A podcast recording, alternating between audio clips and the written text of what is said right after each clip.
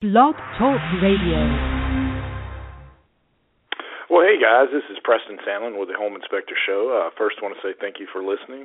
Uh, this is uh, a show we do uh, to try to help uh, folks with uh, DIY, yeah, DIY projects or, or problems they might be having around their home. Uh, and just uh, you know sharing some experience we've learned over 20 years of doing home inspections.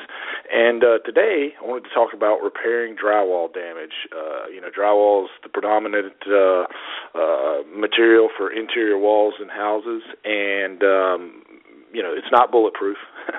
um, especially if you've got kids, it's not kid proof.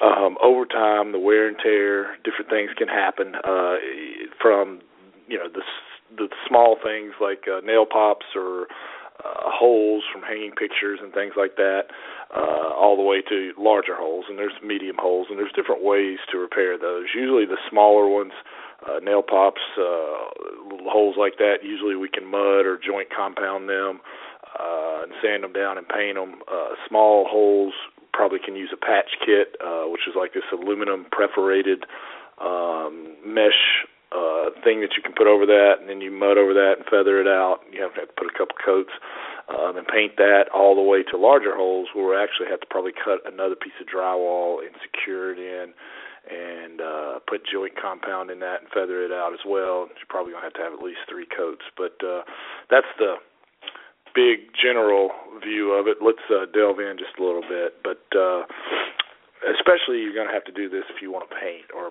put your house on the market. Uh, and actually, we're going through that right now.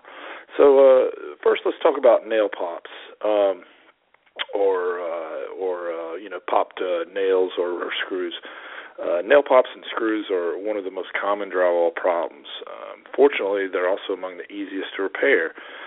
Problem occurs when the drywall is not fastened tightly against the framing. Um, when the framing lumber shrinks or twists, or when the object strikes the wall uh, with time or abuse, joint co- compound comes loose um, from the fastener and pops off, exposing the fastener head. Uh, when repairing popped fasteners, keep the compound thin over the patched area and feather it out as wide as necessary um, so that it blends into the wall or ceiling.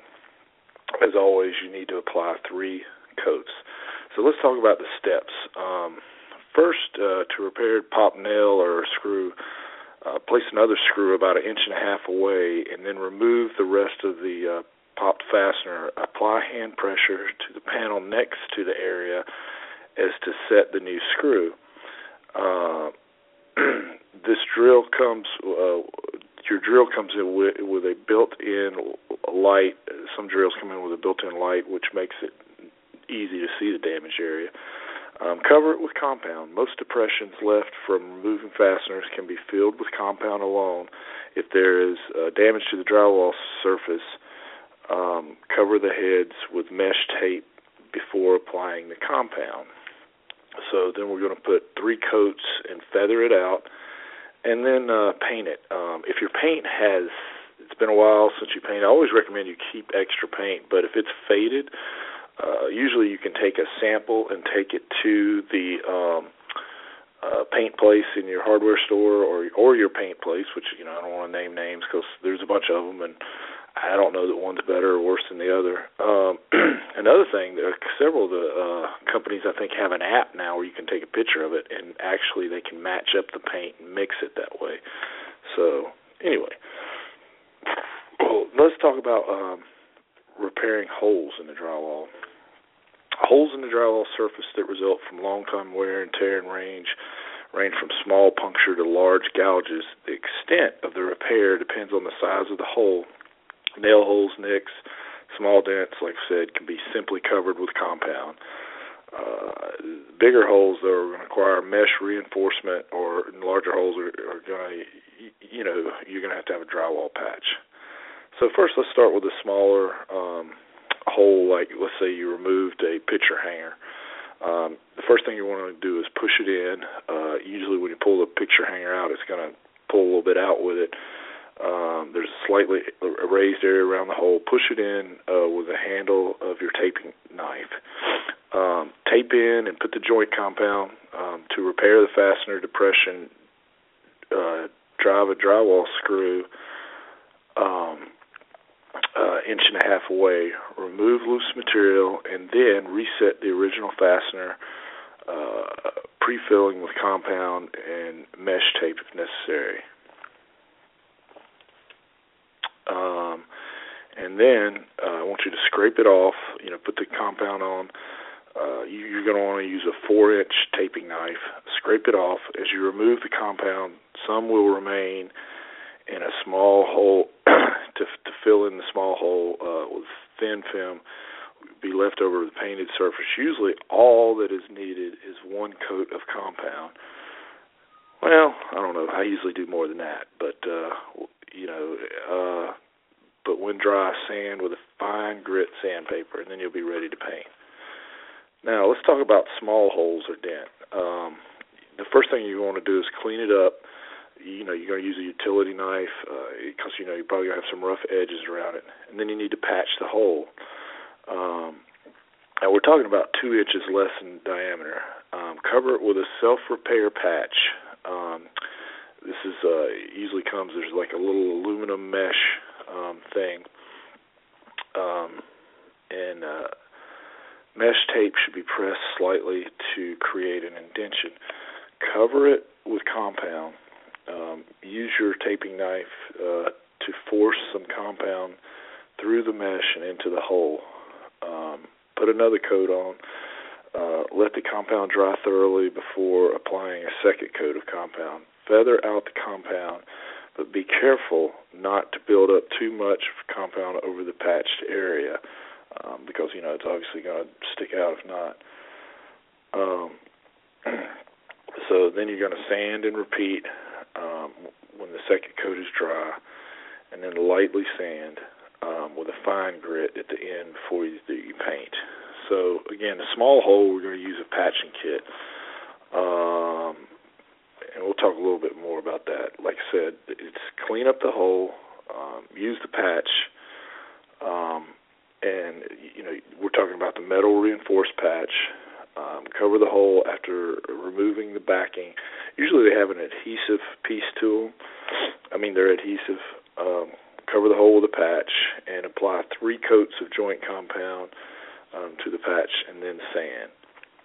Now, if we're talking about a hole that's larger than two inches, um, we can't just cover it with, uh, you know, joint compound like a nail pop or a hole, and we can't use the patch kit because it's you know greater than two inches. We're going to have to basically cut a piece of drywall. And um, the thing about that is, you know, uh, you're, it needs to attach to something uh, you can put a, a furring piece in there, or you can cut, you know, to where you catch part of, preferably two of the studs to actually catch, because that's going to be a large piece and it needs to hang on. And then we're going to, you know, tape around the edges basically. And you know, one little trick about this is cut your patch out first, and you would like to get it square. Some people do round and triangle, and I've seen all kinds of stuff, but square usually works best cut that out first and then put that over the damaged area and trace around it so that your hole is going to match exactly match your piece. So anyway, we want to assess the situation. Um, it, it's really not that difficult if, if you do it first. First, cut away any loose material from the hole. Um, and like I said, position the drywall patch. Cut, and I recommend a square. I mean, other people say a circle, but that's just too hard. Um, cut a drywall patch. Uh, you know, you obviously want the patch to be larger than the the damaged area. Um, hold the patch over the damage area and trace an outline. You know, the square before. So um, then you're going to use a utility saw to cut out where you traced. Um, you know, and try to square it up as much as possible.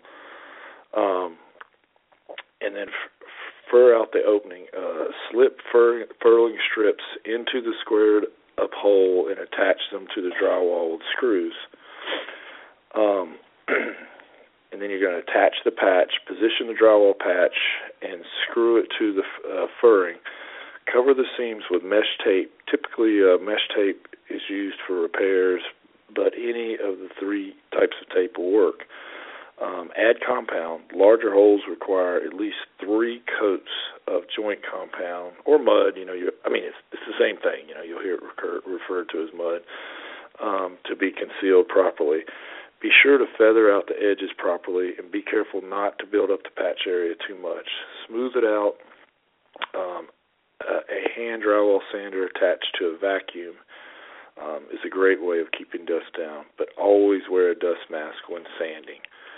So there you have it, guys. Um, like I said, holes in drywall range from uh, on the on the you know the scale on the lower end of the scale are the easy to fix, you know, where they're just holes or you know small dents or things like that. You can usually fill them with joint compound, feather it out, sand it down, and repaint.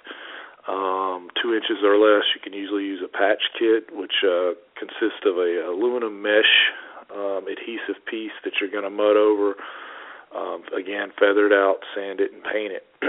but when it comes to larger drywall holes, two inches or greater, we're probably going to have to uh, cut out a piece of drywall patch. Now, it's got to attach to something, either the stud or you're going to have to put uh, furling pieces there for it to attach. And again, same process. You're going to have to mud it um, at least three coats, feather it out, you know, sand it down three, you know, three times, and paint. And again, a uh, tip for matching up the paint is you know, take a picture of it. There's several. Uh, the paint companies now have apps where they can actually match up the paint from the picture. Don't ask me how that's done. I do not know. Um, but uh, you know, it accounts for the fading and whatnot. Um, you know, if you, I will say this though, if you're if you're near a window and it's a bright color or something like that, you may have to paint a pretty large area like a wall because uh, you know sometimes it's pretty obvious. And also ceilings ceilings are tough to match up because it's so easy to see imperfections in ceilings. So you know, I've seen you know people do a patch in a ceiling, and you know they'll paint that one little area, and oh my gosh, you know it sticks out like a sore thumb. So you know go they have to go ahead and roll the whole ceiling. Um, but you know if you're really careful around the edges. Um, it's not as bad. You know, you don't have to repaint the entire room if you can trim those edges up pretty good. Well, this has been Preston Sandlin with the Home Inspector Show. I hope these tips of repairing drywall have been helpful. Um, welcome to, to check out our other show, which is a home inspector focused show. This is more of a, uh, con, you know, homeowner uh, focused show, and I, I do appreciate you listening. But the other show is the uh, Successful Home Inspector podcast, and uh, feel free to check it out anytime. And I just want to say thank you for listening, and uh, I hope you have a great day.